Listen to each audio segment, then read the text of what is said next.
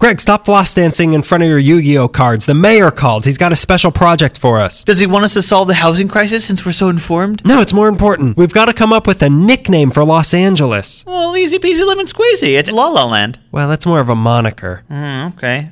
Obviously, then, Surf City. No, that's an alias. How about Sleepy Hollow? That's a pseudonym that's taken, and there's also a story about the Headless Horseman, which in itself is a moniker, so still no. Let's not take any more stupid ideas from literature. Let's call a city Mark Twain. That's a nom de plume. The only possible nickname for Los Angeles is 007. Well, sir, that's a call sign given by MI6 for their randiest field operative, so again, no. Well, then, how about lunch sometime? That is a call to human resources, and don't make me turn you down again. How about this?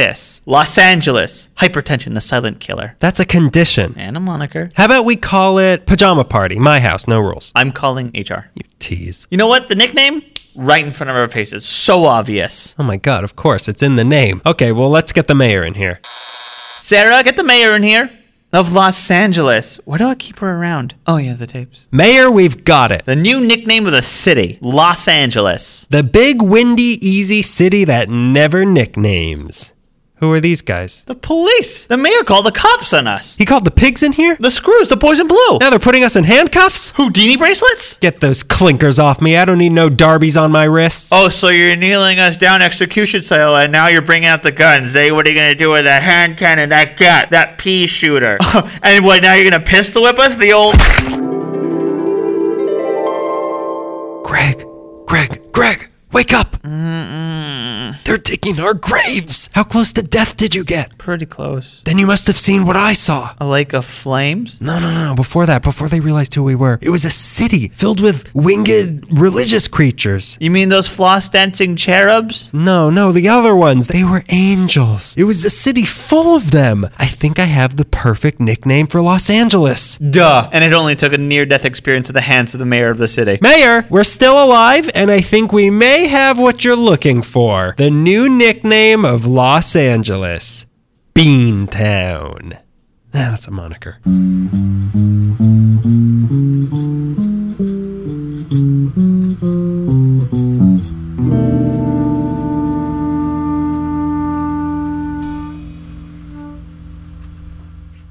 Take one, go. Go. Oh, are we going already? Line. I don't remember. Could I get somebody to kick Greg off the set for me? These cameras are so bright. That's how cameras work, right? They're bright. uh, Hi. You know, when we say hello, who are we talking to? Are we talking to each other? when I look at you, eye contact wise, I'm talking to you for you to respond. Uh-huh. But when to you me. look at my forehead, you're talking to the, the audience. audience as a whole, yeah, I wrote audience on your forehead, and I just hello audience, how are you? how dare you? Uh, I wrote "love me" on my eyelids, so when I blink, you get to see that. But it's PG, just like Indiana Jones, Oh, PG thirteen. PG thirteen. no, he, that was PG. They made PG thirteen for Indiana Jones. Love me. so, hello, welcome to episode fifty-seven of LA Meekly, the podcast. Where we talk about alley history things, topic by topic by topic Yeah. by topic by topic. We're taking this city street by street. This street, Darby.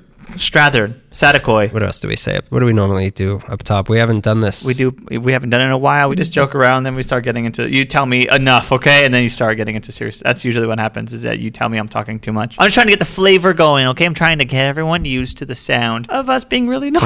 are you in between changing podcasts right now? What are you gonna pick? Spontaneous Nation? You gonna pick a lore? Are you gonna pick a My Favorite Murder? Our direct competitor, Spontanea Nation. yeah. If you're like, I don't want to listen to this, you don't pick something that's like, eh, I've heard of this. No, you pick something better. You're saying that we're better than Spontanea Nation? Maybe the Are we best. better than the Sliced Bread podcast or the Jesus podcast? We're certainly bigger than that one. Jesus had risen. We're better than that one. The Jesus of Nazareth podcast. We're so. I'm That's where they humbled. smoke marijuana and read the Bible. I'm humbled by them.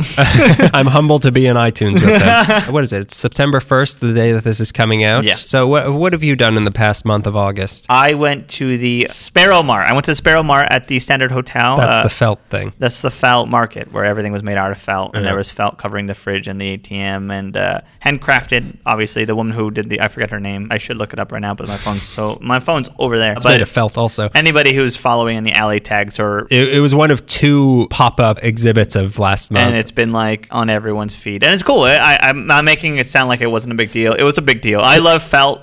I love art. And, I really do love felt. No one's ever questioned I that. love arts and craft stuff. My girlfriend described it to me, and I thought it was gonna be like one item, but it's like we- a Mm-hmm. well-stocked Yeah, yeah. market. So you could buy anything. You could right? buy, So yeah. then, as the days go on, There's you know, less. the it's it, it's like a hurricane's coming and everyone Exactly. we can't get resupplied. Everyone is packing their felt grocery cart with felt water. they're and fighting. batteries. Yeah, they're, they're fighting each other. My Oh, baby, I need these felt power bars. my felt baby is suffocating. I wanted to go to that, but wasn't the stuff? It was kind of expensive. Well, not The to stuff go in, was but the yeah, stuff the was stuff was expensive. expensive. It was nice to just be It was there. I, cute, though. I bought It a was little cute. thing. I bought a thing for a friend. Was it me? Yeah. I didn't see pictures before I went. So hearing about it when I, I thought it was going to be one thing Yeah. that wasn't impressive. And I went there. I'm like, oh, this is actually quite impressive. Well, when you told me you said I'm at a felt market, I, I said they have a whole market just to sell felt because I knew that you were looking for felt unrelated, well, uh, related, Unrelated. but unrelated to this. Yeah. And then you sent me a picture of some stuff, and I was like, oh, so the market that sells loose felt also has these cool little creations, but s- there's a felt market. Can you just buy felt there? Can I, how many how many rolls of this can I get? How many rolls of smiley strawberry can I get? But yeah, it looked cool. I wish I had very gone cool, to yeah, that. And It's yeah. all sold out now. yeah. And I think, and the exhibit's over now. So I shouldn't be talking about, but I'll tell you something that I did do this month that always going to be there. I made a beautiful visit to Hollywood Toe. Here we go. I made a such a necessary trip to Hollywood Toe. I parked on Ivar and Yucca near the Knickerbocker, and I was towed from that spot. Not ten feet from me was a place How, how where much I could, longer after you parked? I want to say four to five minutes after I parked, I was towed. Well, because we were meeting at the same place and Yeah. we were coming from a different place, and you were like, I got a spot. I'm already there. And I was Yeah. like, How did you get a spot so quick? I said, I hope it gets towed. but there, and I called the tow truck. and I said, "Look for this car." it was a whole uh, Waylon Jennings, Richie Valens situation. It wasn't Richie Valens. It was Buddy Holly. I'd parked on that street a lot, but I always park a little closer to Hollywood. And I thought, well, I I just found the first spot that I, and you know, it was a street that I park on all the time. Yeah, I'm really surprised because you're all, usually like whenever we park somewhere together, you're making sure the parking is okay. I'm very surprised. I'm, Uh, I'm- frankly, I'm disappointed. I in mean, you. uh, I, it's my fault because I got used to the habit of parking on this street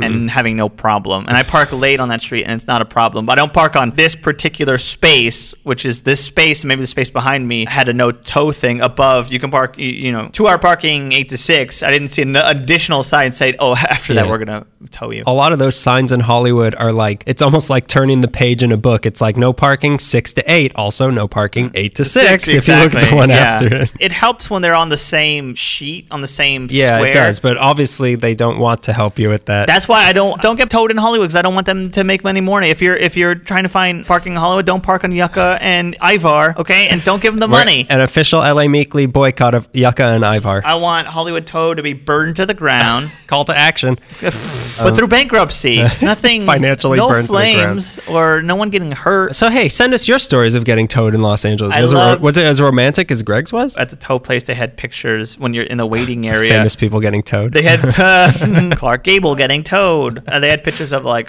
Hollywood landmarks, and I thought nobody wants this. They're trying to make it into a tourist It- destination. exactly. What are you, are you trying to make it appealing? No one, no one is here that wants to be here. We have eight of Ashton Kutcher's cars if you want to come look. Just sit. You could sit in it for It's- it's- a it's- thousand dollars. You could sit in Ashton It- Kutcher's car. It's cheaper for him to just buy a new one. well, my thing, uh, I went to the Garvey Ranch Park Observatory in Monterey Park as part of the Los Angeles Astronomical Society. Every Wednesday night in Monterey Park at this observatory, they meet. I went there because they had come to where I work a few years ago, and I had a, I, I, my dog broke my telescope, as I told my professor so many times. So many times. And it, it's been broken for like four years. And when they came in to the to where I work like three years ago, I was like, "Hey, my telescope's broken. Can you fix it?" And they, They, they, said. gave me a wedgie. they stuffed me in the locker. and I said they were not that they were not those sorts of dorks. You're looking for repairman dorks. and they said, "Yeah, just bring it in and we can do it for free." Uh, in my mind, they said free. And then so th- three years later, I finally go there and I was like, "Hey, do you remember me?" They said no. And Uh, then three years ago, you said you do this for free. I swear it's it's in writing. I wrote it down. they didn't quite fix it there, but they said just flip this over, buy this, and screw this in, and it works. It, have a it working works. I have a telescope now. working telescope. you now. can now see Nibiru or whatever planet crazy people think. yeah, is gonna kill Nibiru. us. Other than uh, giving me free repairs, Yeah. you know, it's an observatory. So they had, you know, you go up in the observatory and you look in the telescope, and Yeah. it's all these old, like, not old, meh, old, uh, retired JPL nerds just Oh, like cool. bickering with each That's other. fun. And they're like, no, no, you can't find Mars by going up to Venus. and, and they're like debating, like, I can, fi- I, I know how to star hop. I can navigate to this on my own, but they're Your people. Don't don't don't mock them. These are your people. These are this is your clan. It comes out of a place of love and fear. well, you know, they showed us the moon, they showed us Saturn, they showed us. It's a really nice. They showed us Did they Jupiter. threaten to uh, show us Uranus. show us Uranus? Uh, Speaking of Uranus, also it- send you to the moon. One of these days, Daniel. Bang zoom! I'm going to show you my anus. But it, really, speaking of Uranus, the park smelled like dog doo doo. Yeah, dropping is a, an Dog adult scat. way to say it. But yeah, they, they showed us the stuff. It- They were all really friendly. Obviously, they helped me out. It's free. You can go look at stuff. And people should, you know, people, because they're it's a big park and people are like playing baseball and stuff. And then they come in like, yeah, I want to see Venus. That's cool. And it was nice. And they had, uh, what? No, go ahead. I'm, I'm going to ask a directional question, so go ahead. Oh, it's north. And then they had kids there. Um, And people were protesting, and I'm like, how much is a kid? you can bring your kid there and basically you can make your own telescope with them and that Oh, cool. involves like you get this they all have these like circular discs of i don't know some sort of plastic to make a telescope you have to polish these against this stone for 40 hours Mm-hmm. so it's just like all these kids rubbing these pieces of like round plastic against these polishing stones that's pretty cool. it was bizarre but Yeah, um, it's, uh, yeah. it's a cult. It's a cult of Star worshippers. I, try, I, I tried snapping them out of it they tried to bite my fingers they threw snakes in my mailbox. Yeah, yeah. You told me that you were going, and I, I called you nerd, and you went. and I called you nerd, and then you told me how fun it was. And I thought, I want to be. I want that life. Because they're the people that also do the star parties. Don't At, point at at- sorry, uh, I keep thinking it's a telescope. and I'm pointing my finger everywhere. That's my star gun. They're the ones that do the star party. And I'm Still pointing, I'm pointing from aggressively. above down at you. They're the ones that do the star parties at Griffith, Griffith Observatory. Observatory. Oh, I went to one of those. Yeah, I I, know. can't remember if I went recently. Or You did. You went when Mars was really close. Oh, that's when I went. Yeah, Yeah. Mars parking ahead. Uh, we didn't make us Did walk. you say Mars parking ahead? Yeah, there was a big sign that said Mars parking ahead, and it made me laugh so much. And I put it on our Instagram stories. and Really? People were like, mm, they didn't say anything. Uh, Well, in space, no one can hear you laugh. and yeah, we had a walk up from the Greek, and it was a long walk. Uh, I brought wine, and I drank most of the wine, and then I On had the walked walk. down. Yeah, those things are fun. yeah, I've always wanted to go to one, but exactly that. I've al- always wanted to go to one, you know, a planet, but it always just seemed like a hassle to Yeah. Uh, get up there. I have a telescope though. I don't. I have, You know, you could- every night's a star party at my I could, house. see, I could check the parking at Griffith Observatory with my telescope.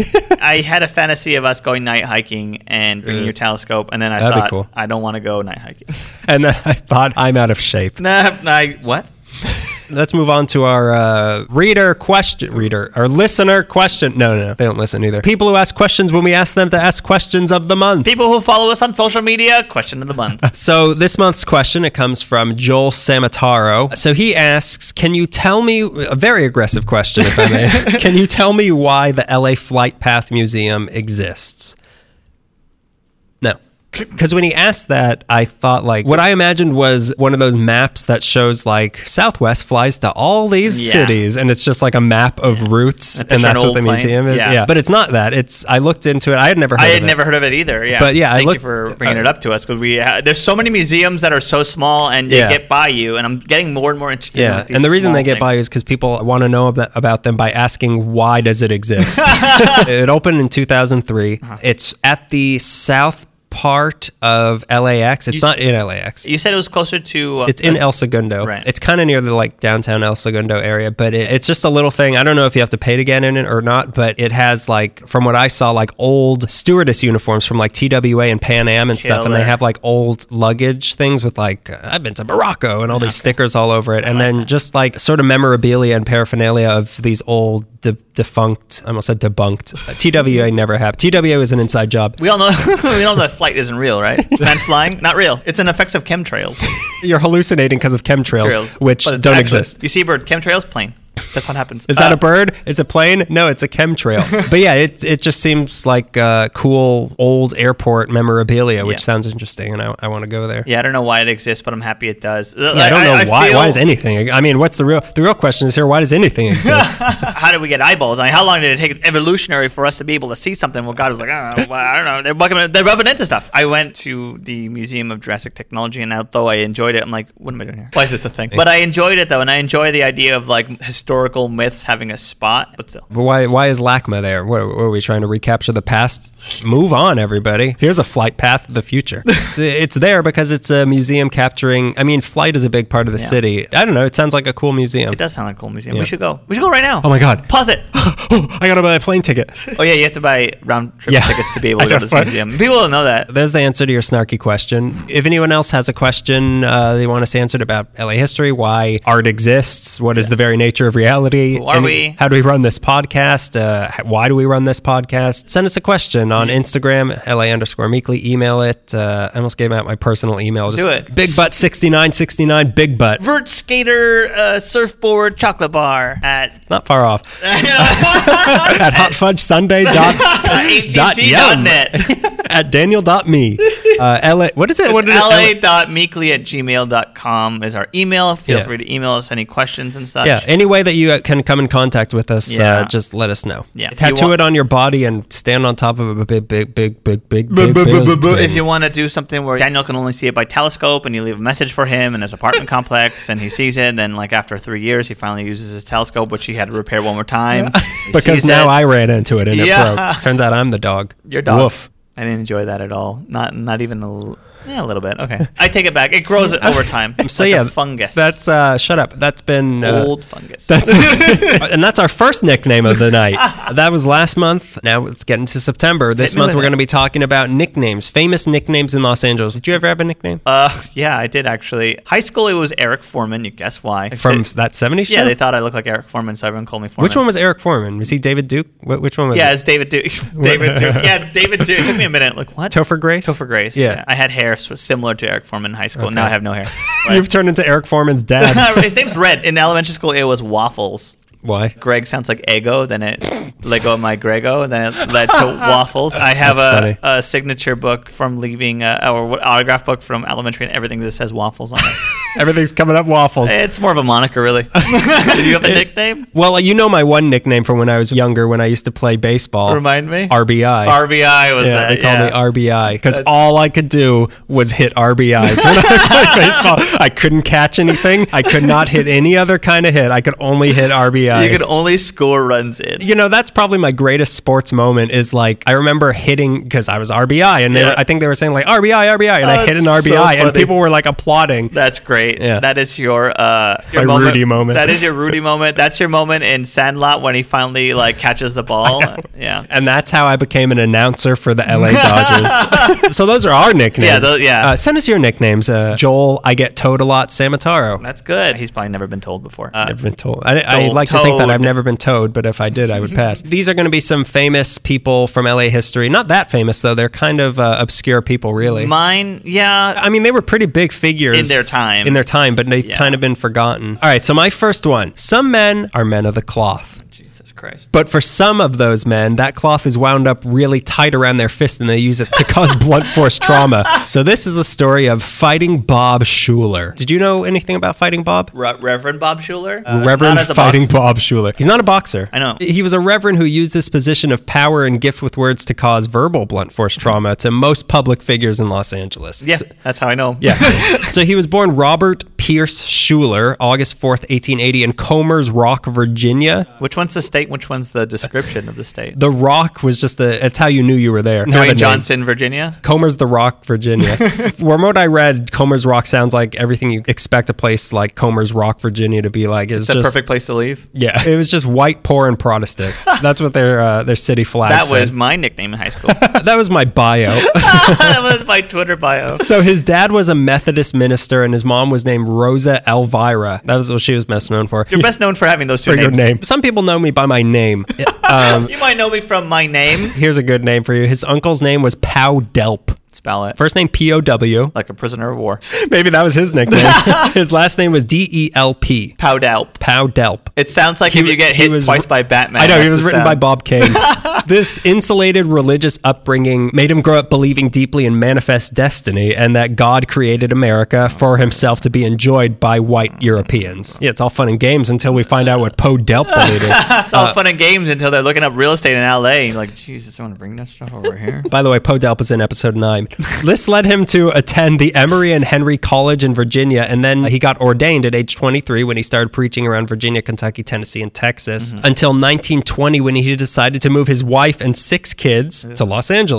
No room. Sorry, occupied what year was that? Sorry. 1920. So he saw Los Angeles as he described it as the only city in the nation in which white American Christian idealism still predominates. Okay. Which leads me to believe he had no idea what Hollywood was at the time. He must have only stayed in Los Feliz, like what most people do when they come to LA. No culture, and they just stay on like Franklin. Well, he loved going to the UCB. We knew that because he liked white Protestants. so he came to LA and took the job as the Reverend at the Trinity Methodist Church. That used to be at 1201 South Flower Street, like a couple blocks away from Staples Center. And it's the parking lot of Hooters or something now. So the, the church had been around as it was destined. Yeah, let's do the sign of the cross. Go, when you go across, boy, do you have to go across. the only sign of the cross that takes two hands. So the church had been around since 1870, but they were deeply in debt in 1920 and they were losing their congregation. So Schuler had developed a reputation as being one of those fire and brimstone type preachers. Yeah. So he would scream and shout and spit and everyone loved it. So Yeah. this was it was a popular style Or- of preaching. before rock bands started. that's yeah, all they Mm-hmm. this was all you had. And He was he was so cool. then leather jacket. His white collar was so tight, you could almost see his Adam's apple. It was really popular, so the church wanted to boost their ticket sales, and it worked because you know, like the people will come to see this. So his congregation, they hired him. The congregation started to grow and grow and grow. But he wasn't just there to draw a crowd; he was here to protect the white Christian Eden that was Los Angeles at the time, according to him. So he called himself one of God's watchmen on the walls of the city. So he took it upon himself to. There used to be walls around Los Angeles, also. He took it upon himself to use his influence over his growing congregation to call out everything and everyone he thought was wrong in the city. This is what you know him for. This included, but was not limited to, jazz. Catholics, the Knights of Columbus, because they were Catholics, and they eventually sued him for libel, but he won. What he called the Jew owned industry of Hollywood. Come on. Come on. That's their bio. the Los Angeles Public Library he hated. Wow, really? 'cause What, they- socialism? They offered book socialism and they offered books with liberal ideas. I want this man's head on a stick. Go ahead. It would still draw a crowd if it was on that Yeah. stick. Uh, the river sticks. So the YMCA he hated because they had Saturday night dances that occasionally went past midnight into Sunday, which was the Sabbath. So you can't be dancing on the Sabbath. He also hated Amy Semple McPherson, who uh, he probably hated her most of all. I remember when I did her story, that, that was the name that kept coming up. Yeah. I'm like, who is this? guy? Who's this man? Who's, Who's this- Who's this rock and roller? Ah, who's this fiery young reverend? Who's the white little Richard? So he called Amy Semple McPherson a hypnotist and said that she was. he said that she was duping good people and was too wild and sensual, and what she was So doing. was he. he wasn't sensual. So no, okay, but neither was she. That's what I meant to say. She she, She wasn't. I don't know because she was a woman. Anything a woman does was sensual to him. She had short hair. Okay, go ahead. Uh. Stop, please slow down, Greg. yummy. He said that what she was doing was just as bad as bootlegging. I'm not gonna Which argue is good with because that. bootlegging is not that bad. So, in, in moving away from her, in 1927 Why? there was a show.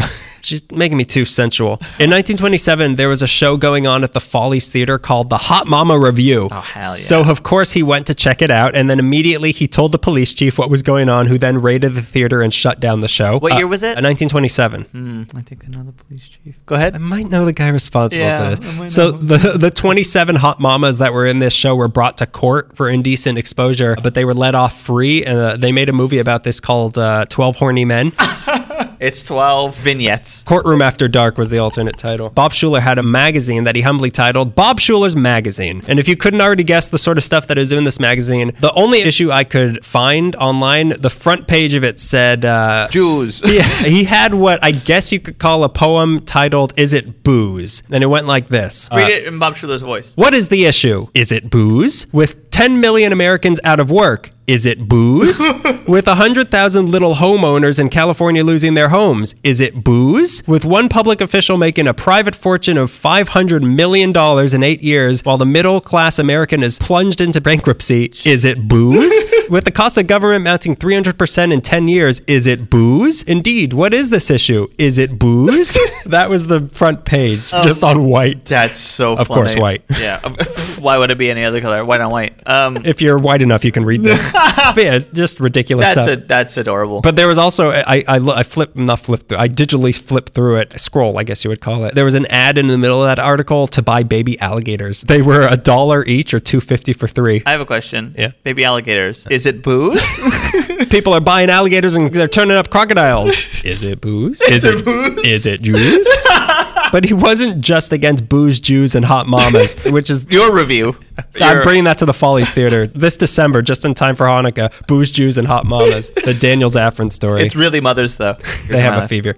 So, most importantly, aside from that sort of stuff, he was railing against social and political issues. You know, we can't we can't offend this guy, but he was a leader in the local progressive movement, which sounds good, but, But- was really a mixed bag. Yeah. He was furious when a mob of KKK guys killed two black men, but at the same time, he openly supported the KKK. Yeah, I'm, I'm sure that was like we're supposed to send them to trial. I'm sure I there's know. something like Let him get convicted first, and, then, we we'll can do it. lynch Yeah, him. there's ways to do. There's a bureaucracy Yeah, yeah. to this. Yeah, yeah, I- we you need know. the judge to get paid. We need everyone else to get. We need the police to get paid. Well, he did not like the police. he, uh, he hated most city officials. He called them criminals who spoil paradise. In 1923, he heard rumors that LAPD chief Louis Oakes was a playboy and a drunk, so he followed him one night and saw him living up to that reputation and then preached against him so hard to his followers that Oakes was soon fired and denied pension. So it wasn't just allegations he was flinging at people, he was actually making a difference in the city. And like I said, some of that was actually good stuff, like getting rid of corrupt cops Yeah. cops and things like that. He got rid of a lot of LAPD corruption, actually. He got a lot of the LAPD protected brothels and gambling dens shut down. He was very outspoken against the very corrupt mayor, George Cryer, who also sued him for libel. Schuler was head of the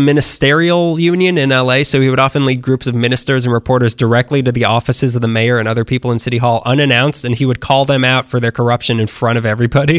The biggest leap he made, though, was in 1927 when he raised $25,000 to start his own radio station, KGEF, which stood for Keeping God Ever First, You could have titled that better, but then again, you could have just called it. Uh, KKKF. yeah, Bob Schuler magazine was a great title. Why stray from that? K Bob. K Bob. So now this meant he could not just reach whoever could fit into his church, but also whoever had a radio within however many miles of Los Angeles. Alex Jones fans. Wait till you hear the similarities here. Okay. The station had religious conversations and hymns a- and all that sort of thing, but the big show was Bob's sermons. They were fiery and like he was known for, and they were riddled with accusations and lies and Hollywood gossip. So he would just pounce on any rumor he heard and call these people out and attack them to no end. Uh, He accused the city health department of forcing women to get medical examinations only from men. He accused the president of USC of teaching evolution, or as he called it, monkey business. oh, that is the best title I know. for anti-evolution. I know. I was looking up like, is that really what? It, where is like which came first? Yeah, it was actually a bunch of monkeys tried to open up a bank. It was the original. Thing. It was all these monkeys. They were jumping on a bed, and he was against them. One of them fell down, broke his head. I can support this.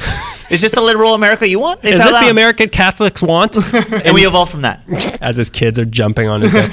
In 1929, during the rape trial of Alexander Pantages, which we Yeah. Mm-hmm. talked about a while ago, he started saying on his show that Pantages was bribing the jurors, which helped influence the guilty verdict against him. But after the trial, the Bar Association went after Schuler and he got sentenced to 30 days in jail for contempt of court. And he couldn't have been happier about that because now he was a martyr. Yeah. He loved it. Once you get kicked off of YouTube, you become a martyr. Wait till you hear. Are you gonna lead to Alex Jones? Because I don't want to hear about it. Well, this man, he grew up to be. this is the Pinocchio version of him, but when he becomes a real boy, becomes Alex Jones. I want to be a real Catholic. when he got out of prison, he bragged that he got butter instead of margarine in there and that they made him a specially tailored prison suit complete with a tie. So it was a lot of hurtful gossip he was spewing, but again, he was also right about the local government being corrupt. I mean, yeah, no. I, it's- yeah. Okay, you're right. You're You- right. You're you're aware. you can't Of it. defend him. you can be awful and still right about something. Well, here's a perfect example. He helped get Mayor Cryer kicked out of office, but also helped get John Clinton Porter erected in 1929, a man who had been in the KKK. yeah, he was a teetotaler. That's why you probably liked him. Yeah. Porter was also like, "Is this booze?" And that's how they got became friends. I wanted to ask you something.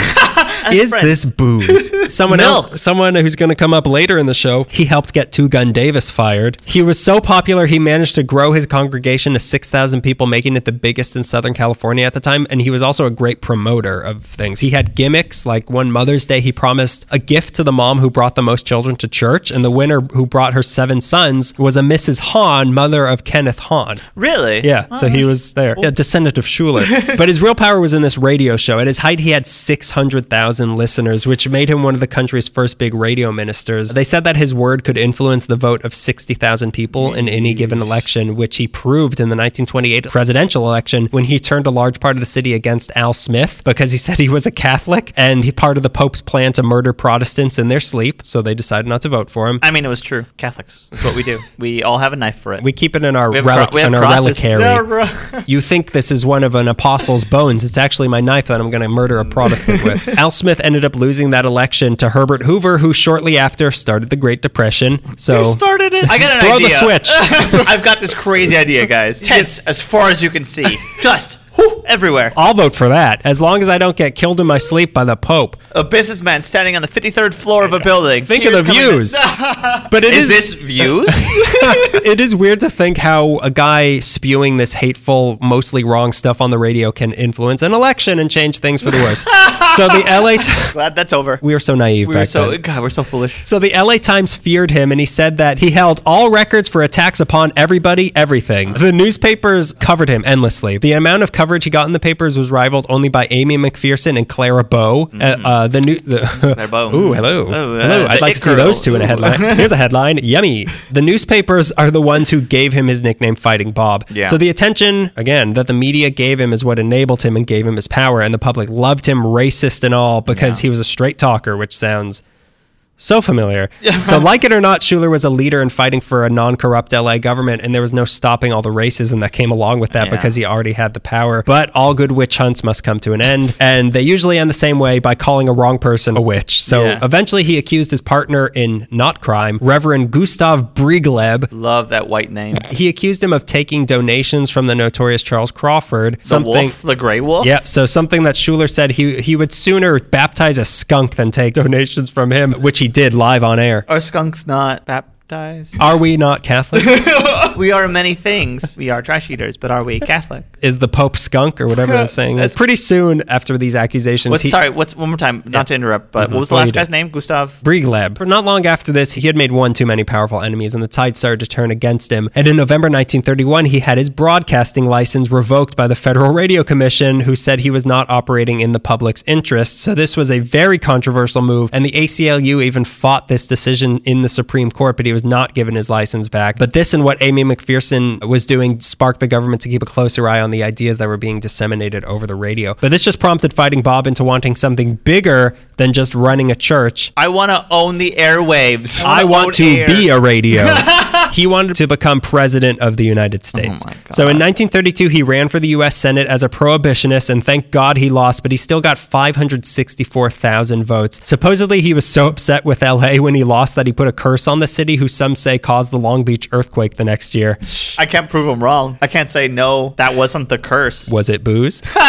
this derailed him pretty badly, and it wasn't until 1942 that he tried again, but on a smaller scale, running for the 12th congressional district on a campaign that accused everyone in Washington of being drunk. But he lost yet again, and with that, the What of la- it? The la- yeah, so what? So what? Burp. He lost the last of his popularity. In 1953, he retired and put his son Bob Jr. in charge, pacifist Bob, as they called him. So he put him in charge of the church, which eventually got torn down in 1982. Fighting Bob Schuler died September 11th, 1965, in Conspiracy.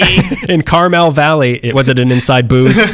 so he died in Carmel Valley. He's buried in Rose Hills Memorial Park in Whittier, but his legacy should best be remembered as always vote in every election. Good lesson. This- Fighting Pop Schuler. It's so weird. You know, in The House of the Seven Gables, which I just you finished just after finished. six months of reading How it, do you how do you feel on Nathaniel Hawthorne before you continue? old. One of the ideas of the book is like people can be so optimistic about the future and like things are going to change and get better, but what they don't realize is like everyone always thought that and nothing's ever changed, nothing's ever gotten Yeah. better. And like I keep I- reading all these stories of like, oh my God, we're just repeating the same storyline Yeah, over I, and over. I really hate quoting this all the time because it's so hack now. But I keep thinking time is a flat circle. time is absolutely a flat circle. I hate repeating this because it's so hacked now, but not the mama. Ah, that's also true, detective, right? Well, let's have our next story. A Greg. The title of this is Flat Nosed Fast Feet. They also said that about me when I was playing baseball. it's 1950 in Jewish Harlem, and at Ooh, the age of 11 what? years old. Which Jewish Harlem? Boyle Heights? No, actually in New York. Jewish Harlem. That's what I said. I kept reading that over and over in different newspapers, Jewish Harlem. Okay. I assumed it was a different part of Harlem. I don't know. Maybe they're referring to the Lower East Side as Jewish Harlem. I was going to ask you, but uh, you mocked me. So it's 1915. It's Jewish Harlem. It really is, but I'm not allowed to say. New York City. it's all of New York. Jewish Harlem. Is this booze? At the age of 11 years old, Is this booze? No, it's Manischewitz. you can drink a lot of it. It won't do anything. At the age of 11 years old, young Max Rosenblum was sent away to the Hawthorne Reform Home for Jewish boys after he punched a school teacher Oh my and knocked God. out two of her teeth. oh my God. And he was 11? 11 years old. Upon his release two years later, he began boxing at the behest of a future Hollywood actor, and so begins the tale of Slapsy Maxie. This is also Greg's Dr. Seuss book he's working on. Max was born in New York in 1904 and was raised on the tough streets of. Har- I put Jewish Harlem again. in an effort to stray her son away from the brutality of the New York streets, Max's mother enrolled her son in ballet school. But of course, that only. I don't want you to get in fights on the street. I'm sending you to ballet school. No one will fight with you. as we've already figured that out, it made the brutality of the streets even more potent. he frequently had to go at it with bullies who wanted to give him a different moniker, ballerina, more of a title really. It's a job description. It's more of a job description. prima ballerina. At an early age, Max was proving to be a hothead. He was quick to fisticuffs with any Joey or Frankie that stepped up to him, which is how he ended up in reform school after giving his female teacher an invitation to the ground. But reform school had done little I for gotta meet somebody. I want you to meet a friend of mine. Reform school had done very little for Max. He quit school in the third grade, saying he chose to, quote, quit school in the third grade because I didn't want to pass my father who was in the fourth. He was a New York street tough, wisecracking and hustling and brawling. Usually that path doesn't lead to success unless you want to mug people in Central Park. Mm. But this time, it did lead to success because Max was saved by a local guy and neighborhood pal, future Hollywood man George Raft, who some might remember from his role in the original Scarface. He played Ronaldo. He was in Some Like It Hot. He was Spats Colombo, the bad guy. Oh, okay. And Now he you- was now in- we're talking. Yeah, he was in uh, They Drive by Night, which is a film noir classic. Whoa, wait a minute, wait a minute, wait a minute. Do you do George Raft? Did we do the same guy? What is the movie called? They Drive by Night. Then I'm talking about a different movie with a very similar title. What's later yours on. called? He walked by night. Okay, that's a different movie. One's a prequel. It's only one. then he guy. got money, and then he drove by night. He met some friends and they drove, so they drove by night. Raph suggested to Rosenblum that he switch from ballerina to boxer. He loved this idea. And guess what? It took. I've read this phrase several This times. is the original Cinderella man. this is uh, Rocky. I've read this phrase several times in different articles, so it must be true. Rosenblum was released into the custody of George Raft. Another article from 1934 says at the age of 30, so he's much older, says that Raft purchased half interest in Max's contract, paying $10,000 for Max. So Raft, who was, according to the same article, was the best informed man in Hollywood and boxing. I'm bearing the lead a little bit, but what I'm trying to say is George Raft's involvement in Max isn't a flash of interest. It's not just like a thing. Yeah, I met a he's- kid once. he's like his mentor. It's his mentor, and he like stick, he sticks by him through the years and stuff. Max was was known in his coming up years for being an- a really eccentric fighter. He had a really eccentric defensive boxing style, which utilized his ability to dance gracefully. he was very loose on the mat. This came from dancing and prancing to avoid blows. He also returned blows, but not with a fist, but with open hands. In 1923, Damone Like Bruce Lee? yeah, like Bruce Lee, like with a with a palm. It's, uh, Yeah. that's what I've read, so I, I didn't see footage of it or anything. but it said open hands. With or- open arms, he would fight. Come here. In 1923, Damone Runyon, a sports writer, dubbed Rosenblum as Slapsy Maxi because he would do this. Oh, okay, that makes sense. I imagine from the appearance of slapping opponents. Yeah, his biggest Is boxing. that allowed? Not Like, anymore. I'm su- pretty sure. He was the first MMA fighter. Yeah, yeah, they don't want to say that. Liberal media doesn't want to say that. The Protestant media Protestant doesn't want media you to know. doesn't want you to know that he's where- Catholic media. His biggest boxing achievement comes in June of 1930 at the age of 25. Slapsy Maxi won the American version of a lightweight title from Jimmy Slattery after 15 rounds. And in 1932, he won the Slappery, he turned him into. in 1932, he won the world title with another 15 round decision. He is still regarded by some outliers as one of the best lightweight boxers in history. But besides training for boxing, which he didn't do much of apparently, he also gambled and hoarded around. More than Manny Pacquiao. Maxie was very adamant, though, that he never touched a drink. He wanted everyone to know that. But many recall what? Is it booze we're talking about? I have a question about this brown drink.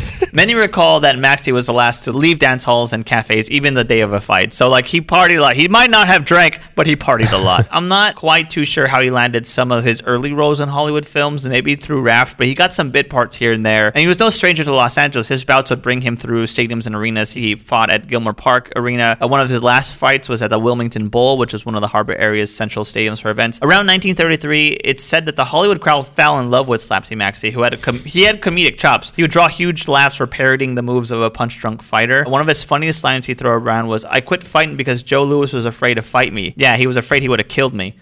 He had his first role in a feature film in 1933 while he was still boxing as a boxer, if I remember correctly. So he he kind of is uh, Dwayne Comer's Rock Johnson, Kind of, or yeah. uh, what's his name, John Cena. Yeah, he's or one of those- uh, Dave Bautista. Exactly. Okay. Yeah, he, he lands a role as a big tough guy and then Yeah. suddenly gets roles. Suddenly he's an alien and he's supporting a, a pedophile. Don't start. He lost his title in 1934 and continued fighting for another five years. In 1939, he hung up his gloves after a pretty good career 200 wins with 18 knockouts over 289 matches. Great How do you- boxing record. How do you slap with gloves? I don't know if they had gloves at the time. They probably did, but, But he, hung probably, up his gloves. Did he cut his hands off? Yeah, he cut his hands. they were different kinds of gloves. Time to hang him up. That's how it used to be before gloves were invented. were- but it yeah. makes you really good with a lightsaber. He had a great boxing record, and with that great boxing record, he also had a flattened nose and cauliflower ears, Ugh. and old age was peeking over the hill at him. And it was time to look Not a for- good look. Not a good look for well, unless you're playing a boxer in all your movies. It was time to look for another career path. With the help, of course, of another Hollywood figure, and what a figure! Uh, he, he'd been pokering his flattened nose around Hollywood for some time. he had a couple roles in small movies, Hard like to I s- do. but in 1937, two years after his boxing retirement, he had been asked by actress Carol Lombard to show her how to box, claiming that she wanted her punch her future husband Clark Gable when she felt like he deserved it. I could think of a point where he deserved it when he sexually assaulted Loretta Young. Who remembers things like that? Come on. Who remembers that Kirk Douglas apparently attacked Natalie Wood? Who remembers stuff like that? Really? I read it. Oh, God. I don't know if it's true, but I mean, what, I read it. How many people attacked her? I mean, one guy killed her. yeah, well, I thought I think two guys killed her and one tried. In exchange for the boxing lessons, Lombard put Slapsy Maxie in her film Nothing Sacred. And according to the things I've read, he's excellent in the movie. And the tough guy roles just kept coming. He played Big Julie in Guys and Dolls later in his career. Like, Really? yeah, he was he was also in a movie called The Louisiana Purchase. He was played in- Louisiana. Yeah, he was a big guy. Eben Costello meet the Keystone Cops, which is my favorite multiverse, and he was in the Beat Generation with uh, Vampire and Nermi. Bit parts, nothing like he Okay. wasn't like a star of it, but you'd see him around saying Yeah. something like, "I'm a boxer." You want to hear my line about uh, Joe Lewis, He quickly found his Joe gimmick. Frazier, whichever one. It was Joe Lewis. You're thinking about Joe Fraser because we've been watching. Yeah, uh, we're watching Muhammad Ali interviews. He What- won't shut up about how much better he is than Joe Frazier. I'm sure it was a big deal to him. He's pretty good, but he's no Joe Frazier. That boxer over there? Is Is it Booz? he quickly found his gimmick in character actor roles, playing boxers or comic thugs. Punch Drunk, who would say these and damn and does, as in those aren't the boys the boss is looking for. It's them guys, those ones. He really laid into a New York accent. Apparently, after he got that role in Nothing Sacred, Jack Warner had him sign a contract for his studio. Slapsy Maxie saw this as his big break, and he started taking acting and diction lessons from Max Reinhardt, which is where he met Marlon Brando. Oh, no. Max would tell friends that Brando sounded just like him.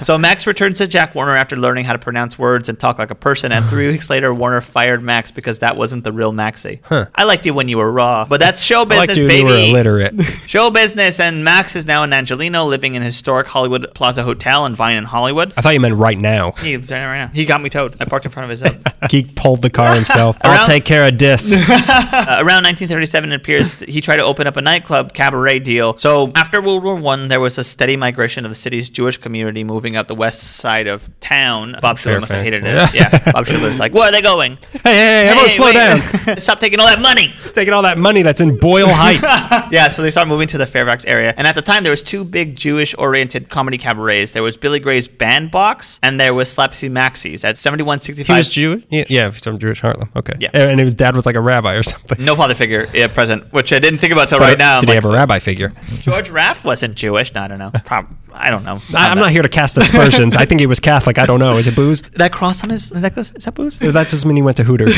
Slapsy Maxie's nightclub was at 7165 Beverly Boulevard. Maxie owned this place and which opened in November. 19- That's in. You'll find out. Oh, no. In November of 1937. Oh no. Oh no! Our worried robot sits next to us and no one never segments the sound. Oh no! I calculate. Oh no! There are a lot of varying stories about this particular spot, but I can't find a lot of stuff confirmed because well, you'll find out. But it was noted as being a celebrity hotspot. In 1943, performance permits were denied by the police commission. Officers testified that show skits went beyond the limits of decency, whatever, probably butts or something. So Slapsy Maxie's closes after six years of operating, and its space letter became the New Beverly Cinema. Whoa. Yeah. Wow. All is well because Slapsy Maxi moves from Beverly and La Brea to the Miracle Mile at the old Art Deco Wilshire Bowl location on Wilshire and Cochrane, about half a mile away, or a mile and a half away, sorry. Now, this is the place that's truly renowned. So, a lot of stories I read, read about Slapsy Maxis, I didn't know which one it was, but if I trace it by years, it was most likely happened in this place. He'd get performances from Jackie Gleason and Spike Jones, the comedy guy, not director. I'm pretty sure this is the Aren't alley. they both kind of both? They ride the line of being the same guy, being the same same person. exact same guy. Yeah, old Spike Jones did music videos with the Beastie Boys. He also loved skateboarding. Girl Skateboards Mouse is fantastic comedy skateboarding. Fan, fan, uh, Uh, ooh, uh, Ollie! Um, uh, my Sla- heart's doing an ollie thinking about this. Slapsies Maxies was the LA debut of a comedy duo, Dean Martin and Jerry Lewis. Uh, Really? they- yeah. At- Martin and Lewis even cast Maxie in their role in uh, Hollywood or Bust, which is a super great movie. I saw a screening of it at the New Beverly. Uh, now, not only did Slapsy Maxie act, and not only did he open up nightclubs, and not only did he act and, box open up nightclubs. no, and box and, uh, and act. Oh, but apparently was a stand-up comedian in quotations. no. Uh, Although I'm sure in those days it meant a funny person on an elevated platform under lights. Like it, like it's so vague. Uh, what I they think meant. funny is a strong statement. He was at a. He Why do was a- uh, boxers think they're funny? Go on.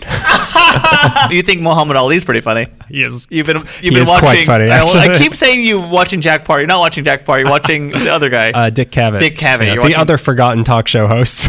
Maxie was a stage comedy performer person. He had uh, writers for sketches and gags, but he was very good apparently at ad libbing too. He Ad libbing? ad libbing for boxers, it is ad libbing. He was some interviewer's favorite person to talk to. He was very funny and clever on the spot. He like really gave into that character of being like a dumb boxer, co- probably because Quite a character. he he uh, really Wow. lost himself in that role. try not to stray away too much from the character you've made. They would bait him with questions that almost demand funny answers. One article had examples like which sweet thing would you want to marry or how much did you lose at the track? Like questions that would just like Which sweet thing would you want to marry? I mean Claire Bow, the it girl. Which of these pieces of meat that walk and talk would you like to marry? Maxie was sort of always that character, as we've said, but people love that genuineness of it. He was a New York guy. He was a fish out of water, gambling and Like a mingling. filter fish out of water. Uh, I don't get that. Uh, gambling and mingling. By the uh, way, that's going to be the name of my biography. and you're pointing to like a priest, like white collar thing, and you're like doing confused, like what? I'm just a little gefilte fish in a big pond. He was just like a New York guy here, gambling and mingling with movie stars and gangsters, and looking the part of an old boxer because he was an old boxer. You must have loved Mickey Cohen. Uh oh. Robot, be quiet. Stop that. He had a comedy performance routine for a while with another actor boxer, Max Baer, and the two of them apparently would perform at the Florentine Gardens. On Why do Hollywood I know the Boulevard. name Max Baer? Well, I'll tell you, every time my dad brings up Max Baer, he mentions his famous son. Max Baer was a famous boxer of his time. You might have heard of Max Baer before. Max Baer's son was Jethro in the Beverly Hillbillies, Max Baer Jr. Oh my god, that's weird. Every time my dad goes into an old boxing story and he'll like lean in like, that's Jethro's dad. That's Jethro's paw.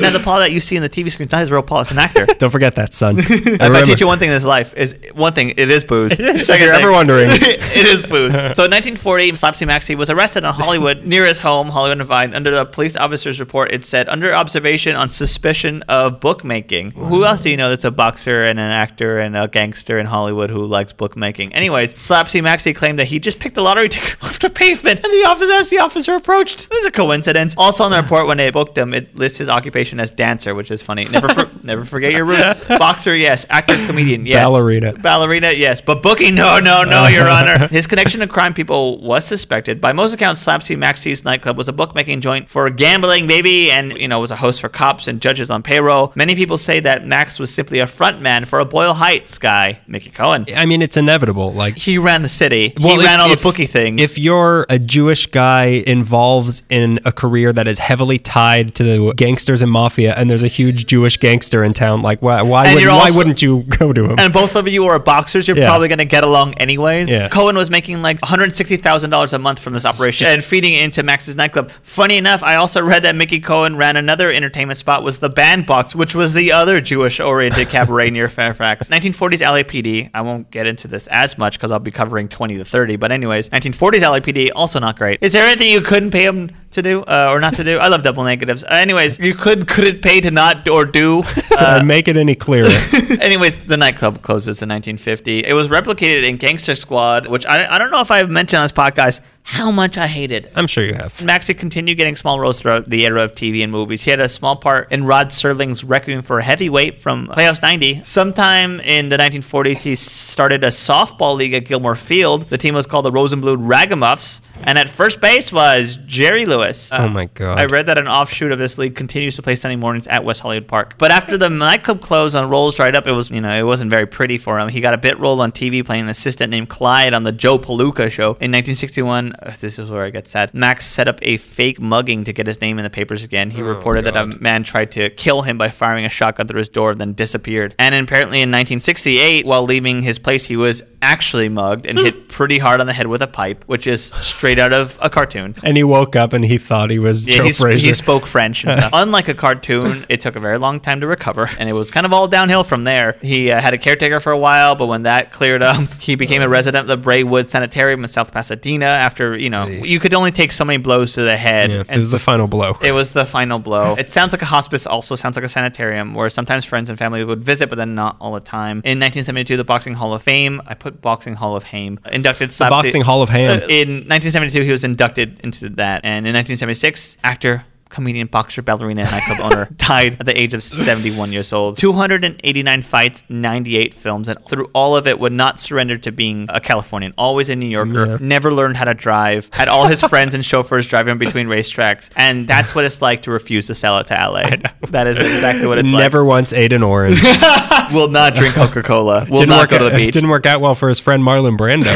How many boxer stories end happily? Honestly, I can't think of any. No, I can't. I mean, Muhammad. The hum, no. yeah, the the hum, hum, hum. The Muhammad. Closest you're going to get is going to be Muhammad Ali, who died of Parkinson's. Yeah, yeah. It's it's not a pretty life for boxers. That's why you're supposed to get out when you're young. Any any athlete, you're not supposed to be doing that. No, you past can't. like forty. Okay, so now let's move on to the next. This is a shorter one. That's kind of it's kind of weird. We've kind of addressed him a little bit here and there, but let's just get right into it. Hit me with it. Some nicknames come from some talent or crime or personality trait, but sometimes they just come because you're from a different country. And hey, that's weird. let's give you a nickname for that. Hey, what are you doing here? What's your name? Where are you from? Where are you from? What's your name? Because that's your name. this is someone we've mentioned as playing a part in a lot of other different stories, but now it's time to give the devil his due and talk about Greek George Karolombo. Hey. So his story is mostly lost to time. Thanks. All right, what's your next one? not much story here, Greg. This is another thing. A lot of the details seem to be conflicting because apparently there were a lot of Greek Georges out there, but there are some definite things we know about him. I am Greek George. I am, I am Greek, Greek George. George. Sorry to interrupt. Not really, but Sorry, not sorry. I am Greek George. We know some things, and he was a part of a lot of weird incidents in LA history. So he was born around 1829 in Smyrna, which was Asia Minor, which is now this is such an old story. It's now a part of Turkey. He was born Yorgos. Karolombo. We don't know anything about his early life, but we do know he somehow got involved with camels. And come and come the late 1850s, the United States decided to start something called the United States Camel Corps. the, my least favorite punk scene. I I go camel corps. That's all I do. it's all about sex, humps. Get it? No. Not a lot of drinking. It is not booze. Thank you. Uh, so- I like the silence, but nobody's gonna be able to tell that I was staring at you intently with my hands up, and you had to be like, "It's not booze." So this the Camel Corps. It was a plan by future president of the Confederate States of America, Jefferson Davis, who was then leader of the War Department, to bring the ship of the desert, aka camels, to an environment where their particular skill set could be useful, the deserts of the American Southwest. So his plan was like, well, we have a desert here. Why don't we get camels? They go to the desert. We have a desert. Camels in the desert. Mm. Okay. That was the plan. So I feel like they're missing a missing ingredient, which is a desert. There's a desert. I, look, we've driven to Arizona. We know, All there, right. that's a desert. It's a different kind of desert than the camel. yeah, it's not desert. the Sahara Desert. Yeah, but- there's no like wind storm. Well, you'll hear why it didn't work out. Okay, so- sorry. I, I feel like yeah, you're right. I'm Yeah, come on, I- you're I- being a real Catholic right now. I'm just adding logic to history. like a Catholic. but they weren't just any camels that they wanted. They wanted dromedaries, which are Arabian camels. That's what Obama used to kill little kids in Iran. A drum strike. drum, drum, a camel drum strike.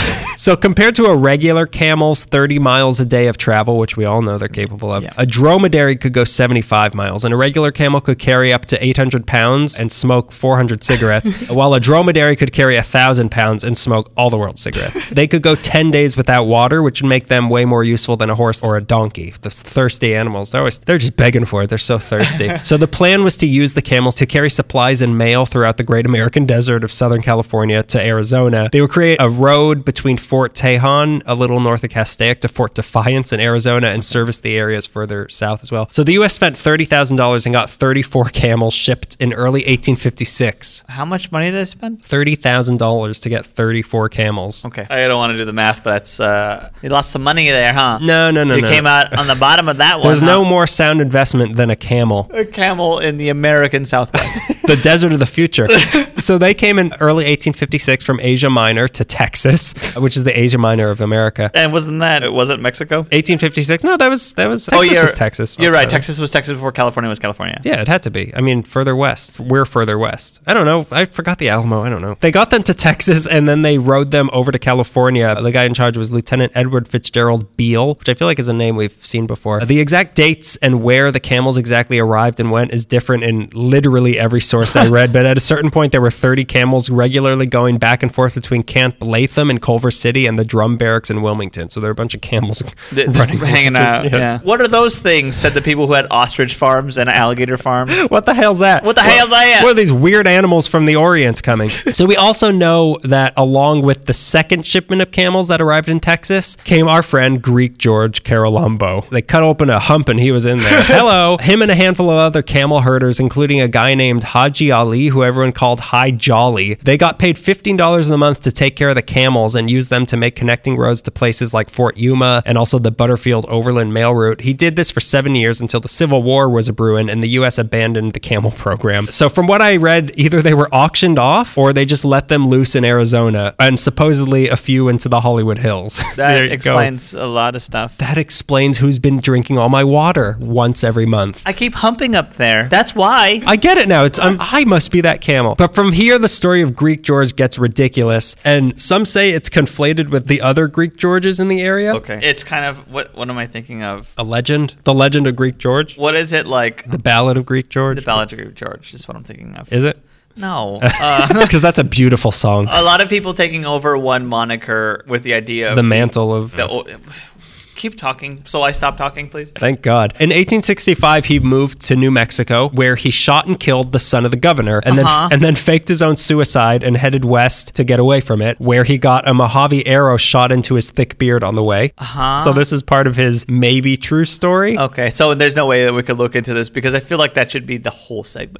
It happened in Arizona, so it doesn't Yeah. matter. He was heading west to join the hunt for gold in the Holcomb Valley, which was known at the time as the hellhole of the San Bernardino Mountains. And he ended up owning a saloon there where he got a reputation for shooting guys. He shot a cook. He shot a guy who cheered on a horse that beat his horse in a race. And he also shot a guy for filing down the tips of the horns of a bull that was about to fight a grizzly bear. wow, Yeah. this is all made up. This is the irrefutable truth, this part of it. My favorite thing is that they were able to specify a part of San Bernardino as being a know. hellhole when we all know all of it is. Go ahead. the hellhole of hell. it's pandemonium. It's the heart of hell. That's funny that because you read a lot. That's the joke there. I'm a good Catholic.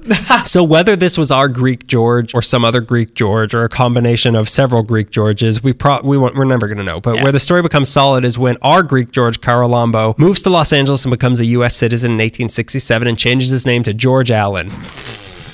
That's when he positions the government to give him a land grant for his camel service to the country. We thank you for your camel service. But all they ended up giving him was a useless area called Bolton Canyon, which is we already discussed a couple in a couple previous episodes. It's the Yeah. land that became the Hollywood Bowl. So he built a wood cabin there just to lay claim on the land, but he lived in an adobe on what is now Santa Monica Boulevard and ran the La Brea Way station at what is now Kings Road and Fountain near the comedy store, which was there at the time. You dummy, it wasn't there. Pay attention. that was a test, and I'm sorry to say, boy, oh boy, you passed. I was thinking about Fountain, and I was like Paul Thomas Anderson talking to Mark Maron about the Comedy Store being haunted and how that whole area was always bad. And I was thinking about that when you said Comedy Store. That's all. That's what I was thinking about, and I was like, yeah, okay. So he lived there with a Mexican woman he married named Maria Cornelia Lopez. When Maria became pregnant with what would become their son, Greek American George, they moved onto the land in Bolton Canyon, but a Slavic immigrant known only as Marcevich was squatting there. And this is a story I've already told before, but it's even better now that we have more context of who Greek George was. So George wanted Marcevich gone, but instead of his usual method of getting that sort of thing done, which was killing somebody, he sued him and he won the case, but Marcevich refused to leave, so George bit his ear off. Then he moved. you forgot something. when did you bring that up? I'm I'm That struggling. was to in remember. the, uh, I think the Tapercio Vasquez. It might have Oh, been, okay. it was either to the Tapercio Vasquez, who's coming up, or the uh, Hollywood Bowl episode. Okay. That was the opening ceremony of the Hollywood Bowl. This is the house, uh, here we go, where George ratted out his wife's sister and her boyfriend when they came to visit Tapercio Vasquez. So those are the main events we know of Greek George's life. The rest are just scattered crazy things that don't quite make sense. Like in 1882, he became consul constable of the La Bayona township, and in 1885 he moved into Runyon Canyon. By 1900, Maria had died and he remarried another Mexican woman named Concepcion Vejar. So when Charles Lummis met him in 1903, he said he no longer remembered any of his Greek and he had never learned English, so he only spoke Spanish. So this was a And then uh, gr- he shot George Lemus. No, go ahead. he bit off his George nose. Lemus, Charles Lemus. They married. They got married. Greek George Lummis. He was a Greek immigrant living in early 1900s Los Angeles who only spoke Spanish. That's yeah. Gre- he, hilarious. he died in Whittier on September 2nd, 1913, and he's buried at Founders Memorial I Park. feel like that's a perfect symbol for LA. I know this Yeah. guy who can only partake in a culture that's not his own Coming from a land that no longer exists. from an empire that was conquered 30 years ago. so that's Greek George. Now we, we have his story. Uh, I want to hear your next story now. I cannot emphasize how excited I am to talk about the next story, which is titled Double Cor- Turkish George. What? Double a corruption, double a gun. The tale of police chief Jim Two Gun Davis. James Edgar Davis was hard boiled. He was born in Texas in 1889 and came to California in 1911, a former cotton picker who Coming was. from, oh, it's one of those cotton picking Texans. well, cotton picking Texans, who was distinguishably poor and uneducated. It was so he was So so poor. Mm. Texas. It was a new class of poor.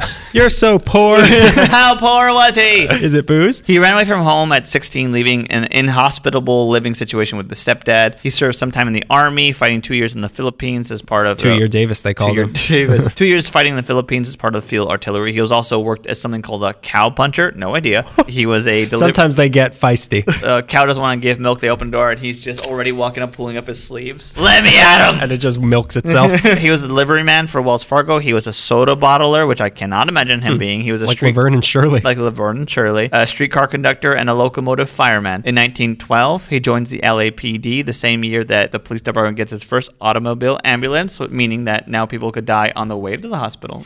you don't have to die at home anymore. I can't decide if I want to die at home or at the hospital. New place to die. Double the pleasure. 1925, the police pistol range at the police academy in Leisure Park opens up. That resulted in LA police officers becoming some of the most world famous pistol shots. That's the one that's by Dodger Stadium. Oh, the one that you can hear sometimes? Yeah. Okay. When my dad was a kid, after you'd hear pa, pa, pa, pa, pa, him and his friends would go down to collect the bullets and then trade it in for money, the metal. To who? You know, I never asked that part.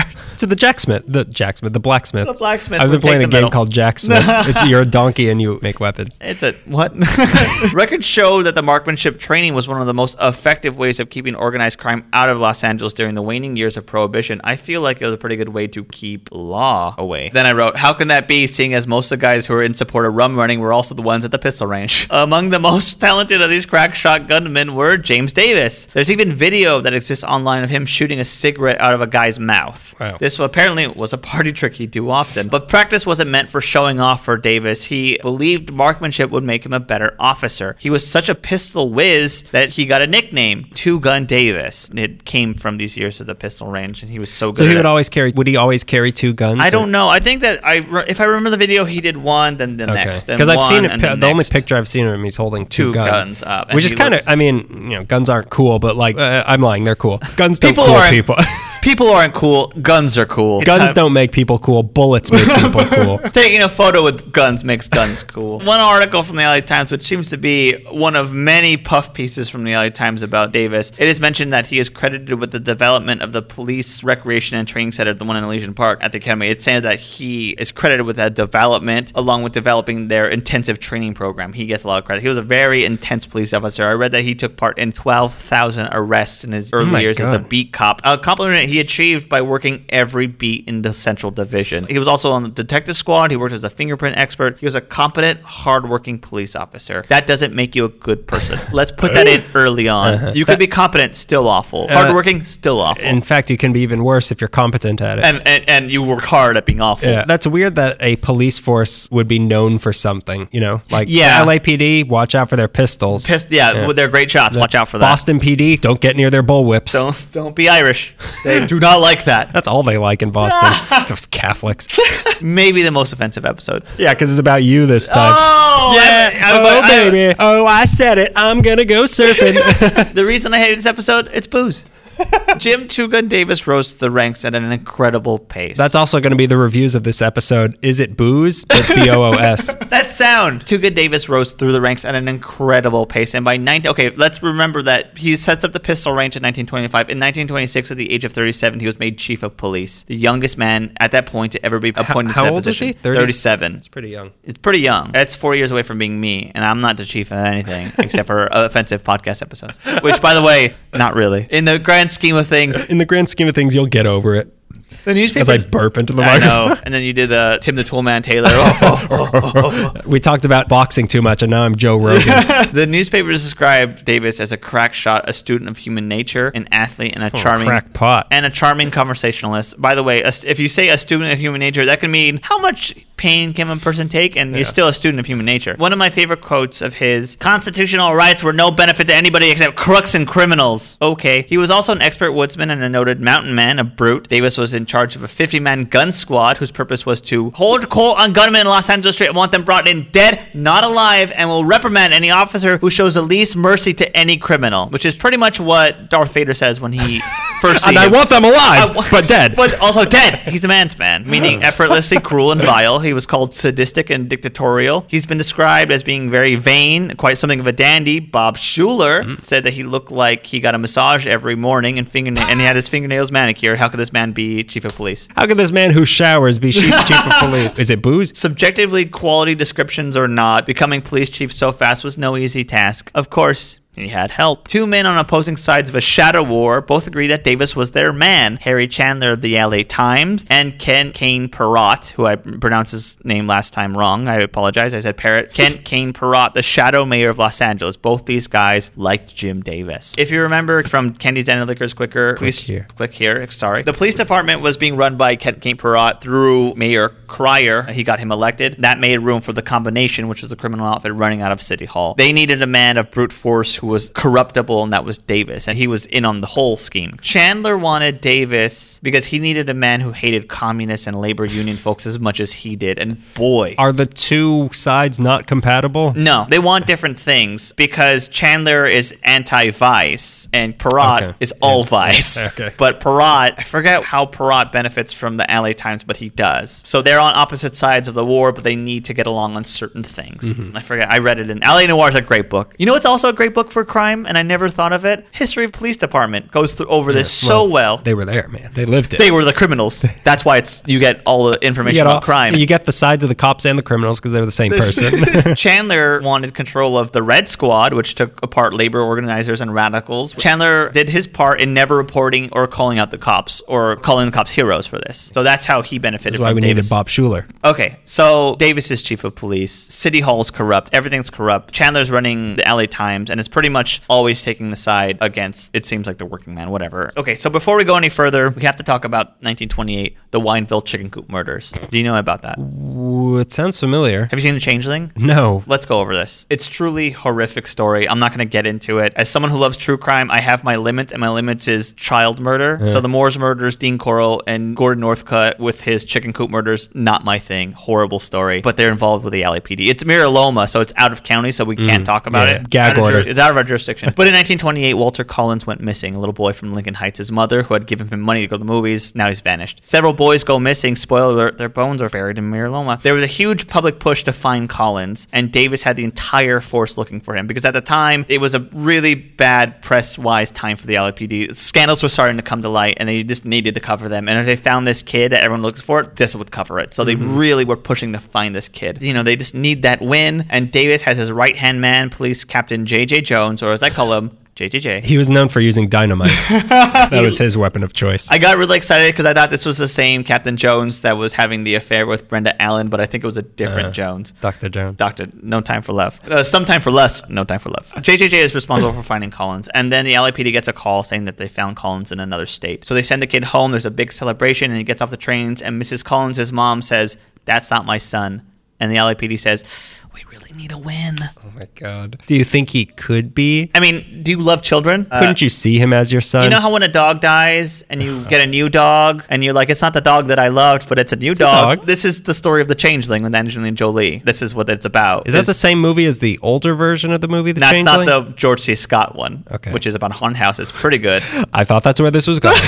you see the bouncing red ball? Chicken coop murders. Uh, moiders. Mooters. Moiders. they mooted them. You know who Boy. did get mooted is the cowpunchers, the victims of the Vic- cowpuncher. victims of the, the, the Two gun wrong dick. side of the cow punch. You're the puncher or the cow. So Jones bullies her into accepting this stranger child as her son in front of the cameras with the approving nod of Jim Two Gun Davis. This is your son. in front of the cameras. Yeah. So he's like, nah, nah, take him, take him. So Mrs. Collins is not having it. Obviously, obviously. Wh- Where did they get this kid from? They just like stole He, him from. he said that he was Walter Collins because oh my god because he wanted to come to California to meet Tom Mix the actor the cowboy actor That's so funny. and he heard there's a kid missing Is my dad Tom Mix? and somebody in another state said you looked at that Walter Collins kid and he's like I'm gonna go to California and meet Tom Mix I know how to get you a free trip to Los Angeles. Basically. So Mrs. Collins obviously is not going to accept a fake son because she loves her son and her son is still missing. So she has all this evidence, dental records and fingerprints and she has all this records and the LAPD demonizes her and says she's crazy. This is her son. So they have her committed to the psychiatric Wow. wing of the LA County General Hospital. Apparently, and I, I I can't read up on this, but I read this is where all the abused female victims of the LAPD ended up. Wow. So she- Gaslighting. gaslighting. That's the best time you use that word today because you've used it on me two times. So she's finally released, not because they feel bad, not because what they did was wrong. They, I didn't use that word on you. You're crazy. they release her because there's a break in the case. By chance, break in the case. Some kid says, I almost got in a car with a guy, and the chicken coop murders get caught. LAPD, their attempt to cover it up, it's another boo boo. An- Please, Greg, we can say doo doo, but we can't say boo boo on this show. Call it an open wound. It's an open wound for the public to pick up. It's so bad. It looks so bad. Captain Jones, of course, gets fired over this. So around the same time, not because of this, but kind of because they're so incompetent. City Hall gang begins to crumble. Not much, but they begin to crack and crumble. The combination starts to fall apart. 1930, Criers out. Porter is elected, a reformer teetotaler, a man who couldn't be bought, but also, as we mentioned, member of the KKK. He demotes Porter, bad man, demotes Two Gun Davis to traffic bureau on charges of incompetence and neglect after the Collins mess. Hooray except after Mayor Porter, the KKK mayor. By the way, partly due to fighting Bob Schuler. All respect where respect is due to members of the KKK. so Mayor KKK, his term is up, and then comes Frank Shaw, Mm-hmm. one of the worst mayors the city has ever had. Mayor Frank Shaw, most corrupted people ever. He comes and says, "You know what? I like the way it was before," and Oh, makes no. Two Gun Davis the chief of police again. oh boy. 19 what year is this 33ish oh this came up too 1933 our old nazi hunting pal leon lewis if you remember from that episode Uh-huh. Oh. is investigating nazis in la so we talked about this before you you did a great job Is he uh, uh, again? Please keep saying that. Is he the one that he went to and was like help, and he said no? Or i have the exact quote I think I remember this quote. Germans could not compete economically with the Jews in Mm. Germany and had been forced to take the action they did. The greatest danger the city faced, Davis insisted, was not from Nazis, but from the communists living in the heavily Jewish neighborhood of Boyle Heights. Mm-hmm. As far as Davis was concerned, every communist was a Jew and every Jew a communist. Yeah, I remember that. That's Uh, Davis. I'll never forget that. Uh, except for Slapsy Maxie. now that's a good Jew. I like him. I like him. He's funny. So Davis, obviously, awful person, right? We could just go ahead and say if he takes Hitler's side, and he took Hitler's side, is okay with being like, "Hey, take that kid, he's your son," because we need a win, a corrupted guy. But then we get into maybe my favorite LA true crime story. As some people who follow me historically, I moved to Chico, I got really into LA history. I started reading a lot of Raymond Chandler. Mm-hmm. We and know your origin story. after Raymond Chandler, I got really, I fell into a YouTube rabbit hole of recommended things, and I landed here. And this At LA Meekly. after I read this story, I, or I heard a story, then I s- continued reading. All in. This is how bad Two Gun Davis is. Is his mortal enemy on this earth was perhaps the most winningest guy in LA history, and it's Clifford Clifton. No, sorry, Clifford Clinton, owner of the social nightmare Clifton's. a corrupt government full of swindlers and criminals and outright bastards attacking the integrity of a Clinton. That's unheard of. Funny, political, funny. I did not have sexual relations with that restaurant. Clifford Clinton was a son of a Salvation Army captain who they were dedicated to helping the underprivileged. The Clintons were Lock did- him up. Lock him up. They did missionary work in China, and upon their return, Uh, So have I. Ah, thank you. And his father opens up a soup kitchen. And kids don't learn from what you tell them, they learn from what you show them. And Clifford was shown how to be kind and how to treat people with dignity. And he grows up, and in 1931, his name's Clifford Clinton. I'm going to call him Clifton. It makes, It me makes happy. more- yeah, it makes more it sense. Makes more It makes- sense. It's succinct, and I like it. It makes less sense that his name isn't Clifton.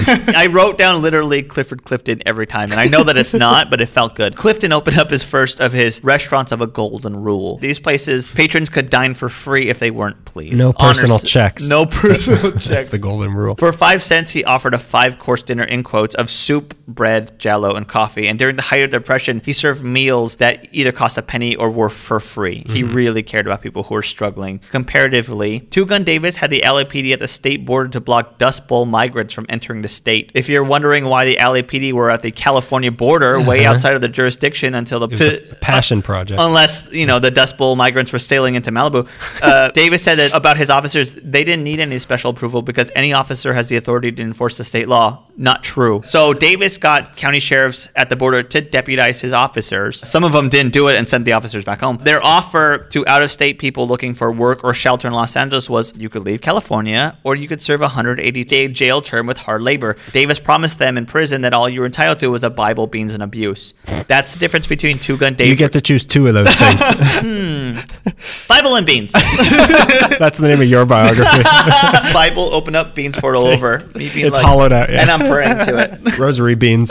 That's the difference between Two Gun Davis and Clifford Clifton. And oh, by Hey, the he way, is offering him beans, just hey, like Clifton. Yeah, they offer food to underprivileged, but like one of them has to do hard labor, and you can't leave. So who could possibly support Davis other than you know Harry Chandler and LA Chamber of Commerce, the city prosecutor's office, some public officials, railroads, the sheriff, the county department of charities, and plenty of others. And you know what? Thank you to the LA Times writer Cecilia Rasmussen. Rasputin, Rasmussen for penning that because uh, it's a great sentiment. Clifton was, we should also say, a Republican, but a you know different kind of he- careful Yeah, that was a businessman. different time, though. Different time. Careful businessman. He parlayed Clifton's. By the way, Clifton's is great. It was Let it- always let it be great. noted. Continues to be great. Yeah, Even when it's closed. Even when it's closed on Christmas, and I want to make a tradition of going on Christmas because I'm a depressed person, and then I go, and it's not closed because it's Christmas. It's closed because it's Monday. I'm like fudge. It's not closed because it's Christmas. It's closed because it's my Christmas. Cliff opened up two Cliftons, parlayed that into two hotels, a 15 room mansion in Los Feliz with tile swimming pool. Help the poor, but first backstroke. His estate is on Los Feliz Boulevard right before it turns into Western, 5470 West Feliz Boulevard. I'm pretty sure it's still there. Clifton was a man heavily involved into the reform movement. He was an irreplaceable man with who had influence and vision, and he wanted to oust corrupt local government, meaning the mayor and the corrupt LAPD. And the underworld had paid $1.5 million to put Frank Shaw into office. And with him, he brought back Davis, as I said. So that's how it worked, basically, was that you ran Vice, that money went into campaign for crooked government officials, and then they looked the other way for the establishment. That was the That's chain. so weird. Like a self sustaining system. Exactly, and it's a function. It, it functions. It's a functioning thing, except everything is off. Like everything. working well, Yeah, but- it's all everything's legal, and they have the cops turning the other cheek and getting Uh-huh. payoffs from everybody. That's like it. So Judge Fletcher Bowron. Cows are getting punched. I don't know, what- I don't know what's happening. Fletcher Bowron has been recommended Clifford Clifton. Clifford Cl- I did it. Clifford Clinton, and then he elects him to a 1937 grand jury to look into all of this. So Clifton wants to create a group to investigate municipal malfeasance, which is what I just described, and he has to get the blessing from Mayor Shaw, who is, I mean, he has stuff to hide, but he can't act like he has stuff to hide. So he agrees to his investigation against the wishes of Tugan Davis, which he shouldn't have done because he's the bad guy. so Clifton calls the group he's assembling CIVIC, which stands for Citizens Independent Vice Investigating Committee. And Shaw goes, Oh no, I'm Vice. That's me. And Wait a minute. That's not what civic stands for in general, is it? I don't think so. It's not like radar. No, it's not like radar. I think it was already a word, and then they made a. They're like, we got to make it work towards civic. Go, mix all Let's the make words this up." word mean six words. So Clifton and Civic, they weren't just going to take gambling joints and brothels to task. They were going to clean up City Hall and any remnants of the combination that still existed. Down with Hydra. And Shaw knows this is a big mistake agreeing to it because he's Hydra. So he withdraws his support for the investigation, but Civic is already doing the work. So he agreed to it, but it's already too late to stop stop and he wants to stop it, but he can't do it. so the volunteer investigators, they made a nice little list of all of vice in LA 600 brothels. I, I did not write the number for gambling joints. Oh, Untold gambling joints. 1,800 bookie joints. I see you, Slapsy Maxi. You're one of those 23,000 slot machines, which is so funny because, like, one, two, three. The report further detailed how profits from these vices went into the finance of the campaigns of the city officials, and then that went, like I was saying, back into the. They bent to pay off all the cops who would look the other way. The report also stated that officials from all three of the principal law enforcement agencies, being District Attorney's Office, Sheriff's Office, and LAPD, were working in harmony with the underworld. Oh, no.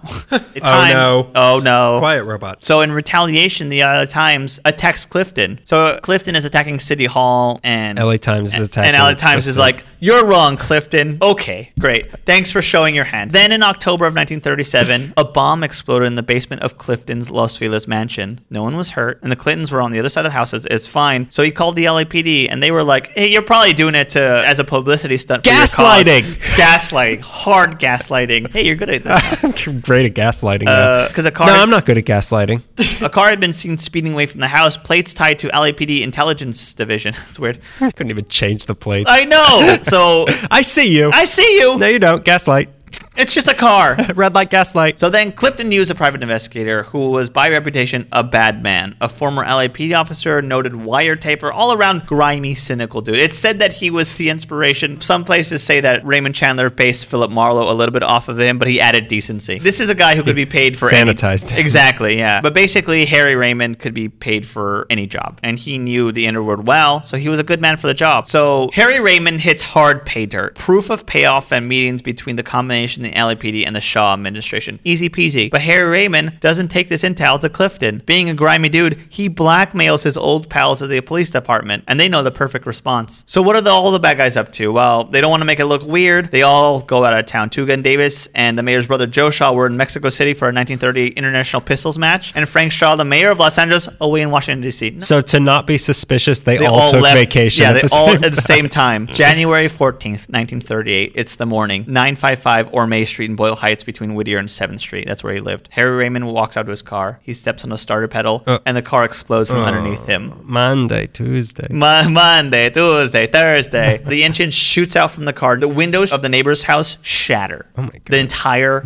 block is rocked. Glass and shrapnel everywhere. But Harry Raymond survives. Oh, Old son of a gun had 186 Terminator. he had 186 wounds from the shrapnel, and he is pissed. He's so mad. So down in Mexico, Davis gets the call that the bomb has exploded and buys a ticket back to LA. Convention's done. I'm coming home. I'm coming home. He thinks Raymond's dead. So he's like, oh, I better go back and deal with it. So in the meantime, Harry Raymond calls over the LA Examiner, not Aggie Underwood, unfortunately. It's Jim Richardson, who was the editor who's covering a lot of Black Dahlia stuff. And Raymond lays it all out. He implicates, firstly, a guy named Earl Kynette, who was a commander of the LAPD Special Intelligence Section. Kynette claimed that, guess what? Raymond probably did it for publicity for his, uh, you know, cause or whatever. He probably misjudged how much explosives were in the car. Davis gets back and he's like, "Oh crap, he's still alive," and then he agrees with Kynette that eh, it's probably uh, just you know um, Publicity Trump stunt. publicity stunt. But neighbors confirmed that Kynette had been seen spying on Raymond. Wiretaps were found in her home, and the next morning after explosion, the Examiner puts Raymond's story on the front page. Clifton, who's not a huge fan of Harry Raymond, especially after turning over Thing, still happy to portray Harry Raymond as a crusading investigator who, did, who he knew too much. the trail against Kynette went underway in April of 1938 and found that Kynette ran a spy squad which wiretapped and investigated opponents to Frank Shaw, who at the time was also being recalled as the mayor and to be replaced with Fletcher Bowron, who was the judge who put Clifford Clifton in place. Bowron purged the LAPD of crooked cops and set his sights on Two Gun Davis. Davis, second time he was going to get demoted, but he was going to get fired, not arrested for some reason, fired, but he resigned in November 1938 instead of uh, fighting for his position, mostly because his fighting would have cost him his pension, which was $300 a month. His resignation was suggested by his protege, William Parker, the man who would go on to completely reform the LAPD. In 1939, Two Gun Davis took a position at Douglas Aircraft as a head of protection, but his ill health had him resign in July of 1944. He suffered a stroke in June of 1949 and then he died. Jim Two Gun Davis, just because you're a good shot doesn't mean you're a good person. Hmm. Aw. Oh, bad men all around. Let's remember the true hero of the story, me for telling it. so much corruption. it was It, was so corrupt. Yeah. Police were guns for hire. Why didn't they catch two the- guns for hire. Why didn't they catch the Black Dahlia? Why would they? They probably did it. Let's go to the next person. This one, it's not a cop. This is a straight up criminal. Get A out. smooth criminal. So now it's a story about a guy nicknamed after a weapon that already has a nickname Machine Gun Walker. Oh boy, I know nothing about Machine Gun Walker. I'm glad that you don't know anything because I knew a little bit because I looked at him for something like a while back. My bad. Singles. Uh, I was all alone that one night. I think you're going to like this story. So, nice young local boy who grew up to create what the newspapers called a carnival of crime. oh yeah. William Irwin M. Walker. Born 1918 in Glendale, they say, but the address I found where his family lived later on was at 1013 Cordova Avenue, which is in Pasadena. So I don't know if it's a different house or maybe Pasadena used to be Glendale. I don't know. If- Everything was crooked back then, even the borders. Even the streets. So his dad was an engineer for the LA County Flood Control District. So with those genes, he went to the Herbert Hoover High School and then on to Caltech, where he became very good with radios and radar. You know, it's like civic. It's one of those things. So when he graduated in 1940, he took a job doing dispatch for the Glendale Police Department, and then Pearl Harbor hit. A day that would live in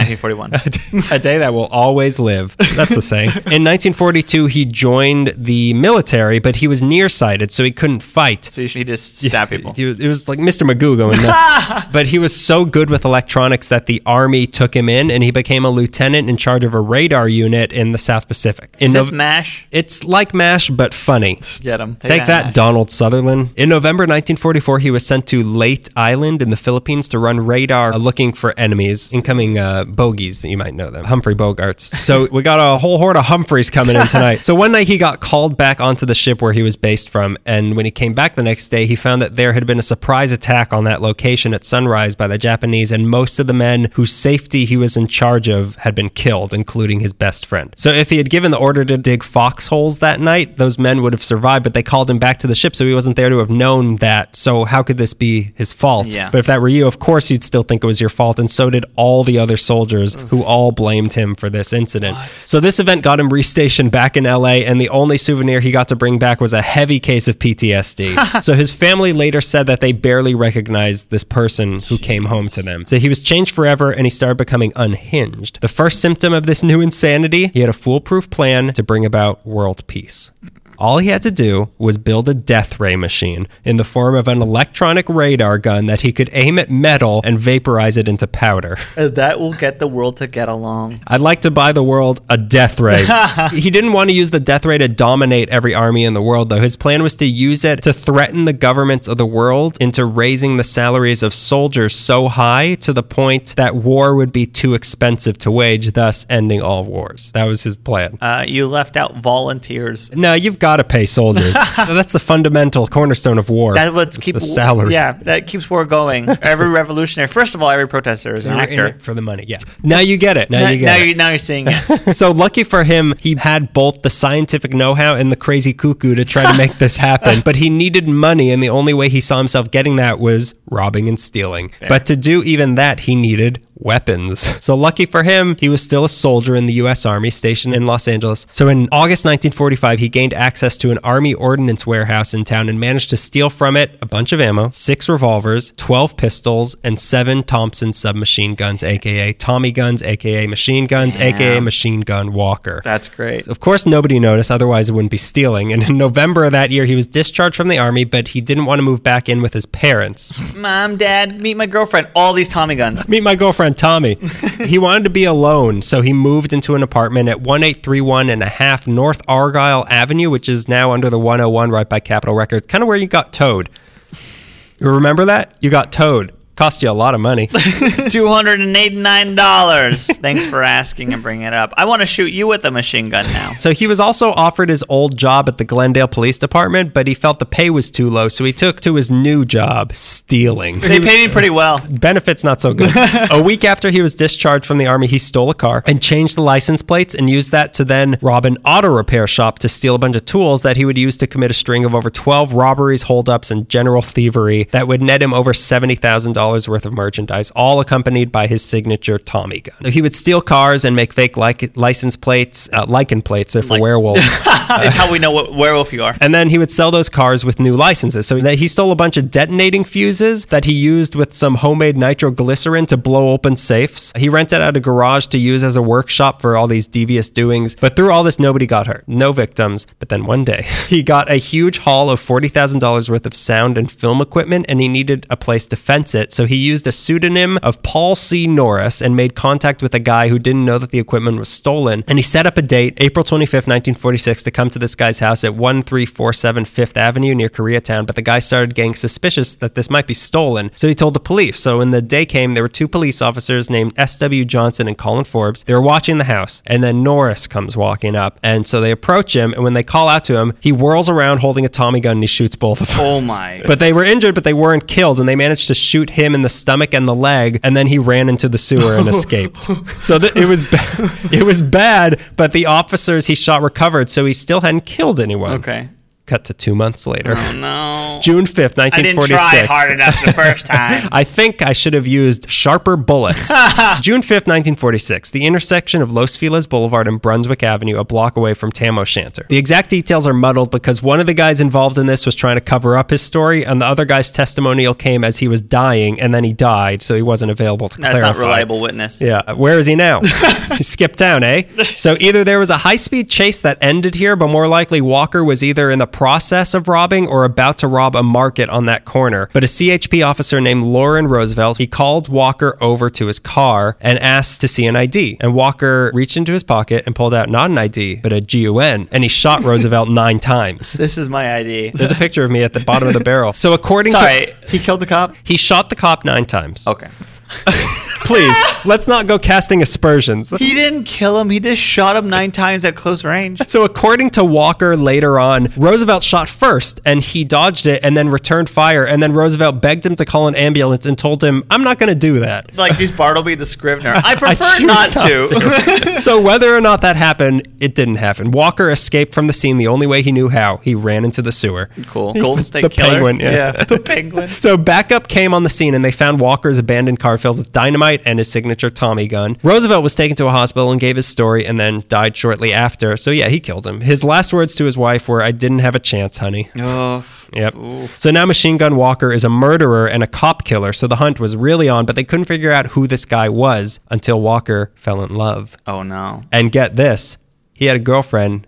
Unfortunately for him, she was Catholic. Bob Schuler was right. They're I knew it. Liars. I, Bob Schuler and Two Gun Davis They're were right. Disloyal. if you love me, you'd love that I killed a cop. love me, love my murder. so he bragged to her about what he did and her being Why would you? her being the Catholic tattletale. You tell your loved ones everything. She went and told her priest in confession, who of course told the police. So then the you police. know, I'm not actually a priest. I mean, this is a phone booth. You're talking to the operator. Now the police know, so they begin to hatch their trap. Finally, December 20th, 1946, five LAPD officers got the key to his apartment from his landlord, surrounded the place at 2 a.m. Three of the officers enter the apartment Marty Wynn, Earl Rombo, John Rambo. John- John Rambo. And and a name I assume you're familiar with, Jack Donahoe, yeah, how do who I know would that be name? in charge of a new case just a month later, the Black Dahlia. That's how I know him. Wow. So these three men, they went inside, crossed over to his bedroom, opened the door. Walker's crouching in the corner in the dark, trying to hide before he jumps. Oh. He jumped for a Tommy gun he had on the bed. Before he could get it, Donahoe jumped on the gun, and then Wynn pistol whipped Walker over the head, but he still managed to get a grip on the Tommy gun. Then Wynn shot him in the shoulder and the back, but he still didn't go down. He kept fighting. Like a un- movie. Yeah, Like until- the end of Scarface. I know. And then he lost too much blood and he collapsed. Wow. So he told the police, "All right, now you have me. Do a good job." oh wow.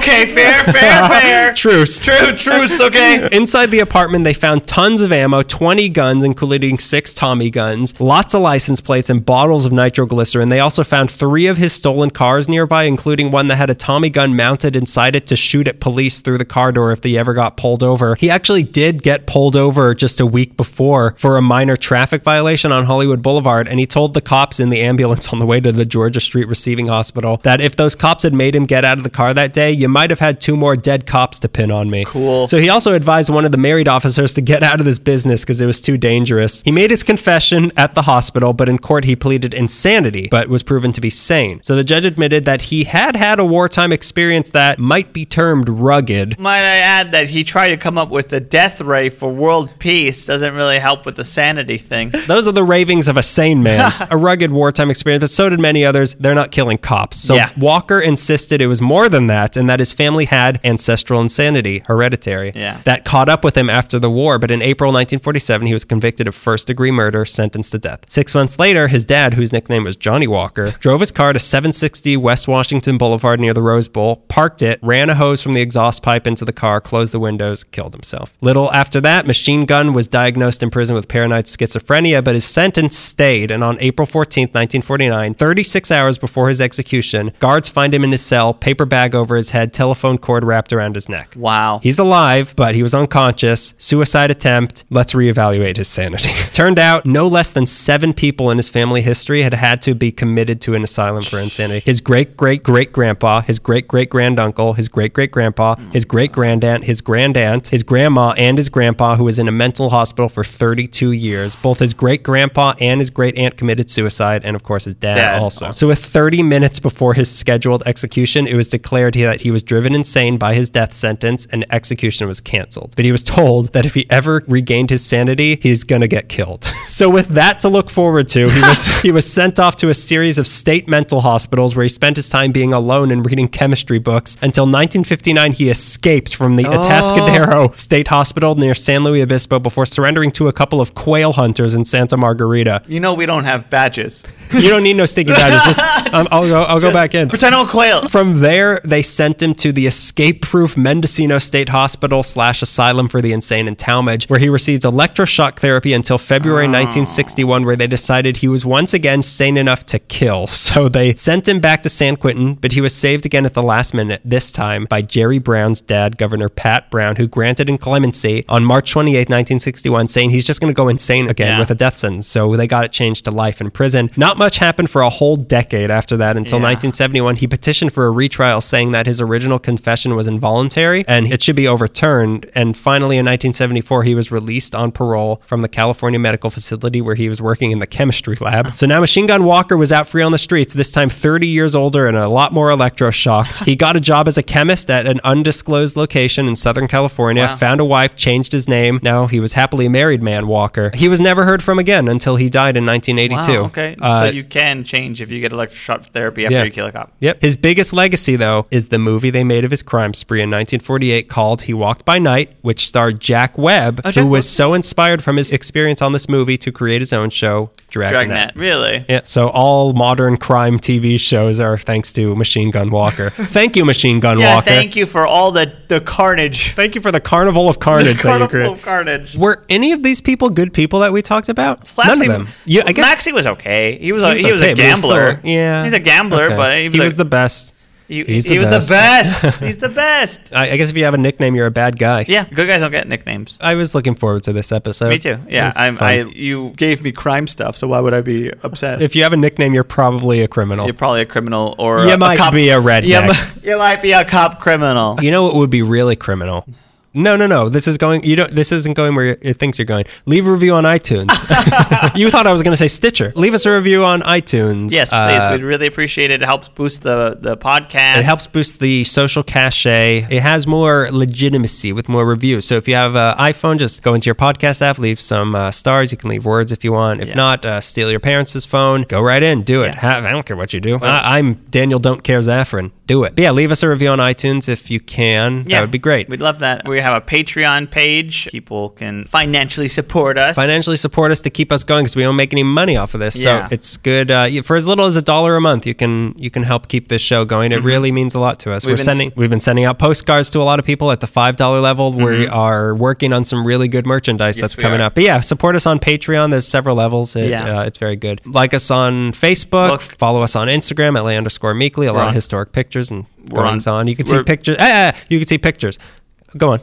We're on Twitter. We're starting to tweet a little bit more. Ali Meekly at Ali Meekly. Mm-hmm. the main archive hub, la.meekly at tumblr.com. YouTube. All, on of our YouTube. episodes are on YouTube. Yeah. Feel free to ask me if I'm Greg Gonzalez from Secrets After Sex. I'll, uh, Yeah, please. It's funny. Everyone has a good time. Except Greg's self esteem. Yeah. Email us. Yes. If you have any question, comments, suggestions for episodes, or if you want to be uh, Subject of field trips. subject of a field trip episode where we come to your an, a hi- interesting or historical place in the city that you or someone you know works. Yeah. Email us la.meekly at gmail.com If you see us on uh, on AIM. Yeah, So- I, I, I am. If you recognize our handle on LimeWire, download stuff from us. if anyone's still on Napster, download download my Eminem CDs. My wrongly uh, described Eminem CD. I don't- my Eminem CDs that are actually playing Vanilla Ice. Any closing thoughts here, Greg? Uh, Greg, closing thoughts, Gonzalez. You I almost know- called you Greg Zaffron. That's funny. That'd be great. If we got, you're taking my name. It's not funny. Yeah, we've agreed a long time Yeah. ago. You're taking my. I name. mean, like our last name could be Conchoin because my last letter is a Z. and Yeah. Your first letter is Gazafran. a Z. Gazafran. I was trying to rack my brain because we we emailed people. We m- emailed Mike Holland and stuff about nicknames and stuff. These were just ones that I was kind of excited about. But uh, I'm trying to think of like modern nicknames for people, and it was kind of hard to jump stuff up. Yeah, there aren't a lot of nicknames anymore. There's like Brangelina. We're They- We were talking about con- that that was the thing is that we had monikers, which was not a nickname, and then we had titles, and we had conjoined relationship names. yeah, I can't think of many people Yeah, who have. modern LA people, but then we won't know till like 30 years and find out who's doing all these crimes. Knifey Joe, or this is very interesting. As always, I, I'm thinking like, eh, that can't be that much, and like, oh, that's actually Yeah. not true. Let's come up with uh, n- nicknames. You wanna Let's do do- nicknames? Yeah, let's do For nicknames each other or for no, no, no, for LA for people? LA people. Let's Okay. let's bring that back. Next time we come on the podcast, next episode, we'll have nicknames for we'll, have people. nick- we'll have brand new nip- nicknames. Nip People names. names. Nip- Nip names. We'll make a list of people who deserve nicknames, and we'll give them to them. yeah, so you know, prepare for that. Yeah. we'll spend all of September doing this. No, My we'll be birthday si- month. We'll be doing this all month. How old are they going to be? I'm gonna be 30 years old. Wow. And what what becomes five years old this year? Our podcast Our podcast becomes five years old. crazy pants. Yeah, so you know, bir- happy birthday to everybody. Really, Yeah. it's September. Celebrate. Go out and celebrate. It is actually the city's birthday coming up. They're stealing my thunder. hey, have a good September, Yeah. everybody. It's not as hot anymore. Hopefully. Hopefully. Well, it hasn't been hot in a while. Yeah. All right. That's that. We're done. We're done. We're done. We're done. We're done, guys. Sorry. LA, we're done meekly. Yeah. That's been yet another episode of LA Meekly. Is it booze No, you're crazy. since 2013? We just came up with that on the spot. We're witty. We, We, are we good did at ad libbing. We did ab libbing. Want to see my ab libs?